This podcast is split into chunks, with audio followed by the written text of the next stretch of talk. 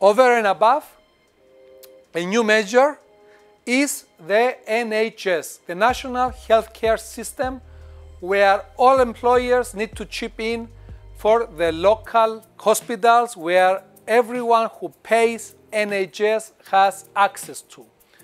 So we as employers, we pay 12% on social security of our monthly gross payroll and 2.9% for this year on our monthly gross payroll as NHS.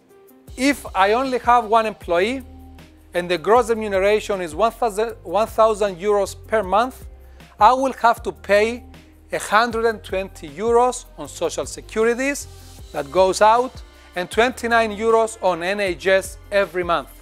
I need to be doing this, it's my responsibility.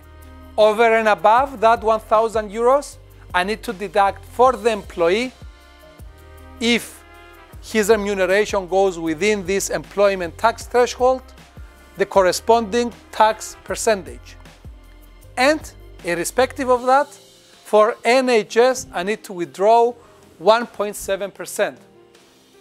So the employee will take home, if he's earning annually more than 19,500 of taxable, not gross, taxable income, he will take home on a monthly basis that income minus the pay as you earn, which is this tax over there, and the NHS.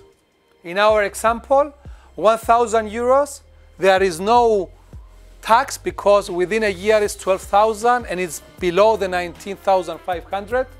We haven't, we, we haven't deducted social securities, so it's even lower. So we will only deduct from that employee who earns 1,000 gross per month the NHS, which for this year is 1.7%.